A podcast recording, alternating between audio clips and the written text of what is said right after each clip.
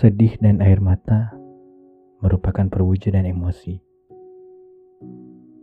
Gejolak kimiawi yang bereaksi sebagai cerminan tindakan yang dilakukan terhadap suatu kejadian. Emosi juga merupakan rasa yang terkadang sulit dipetakan penyebabnya.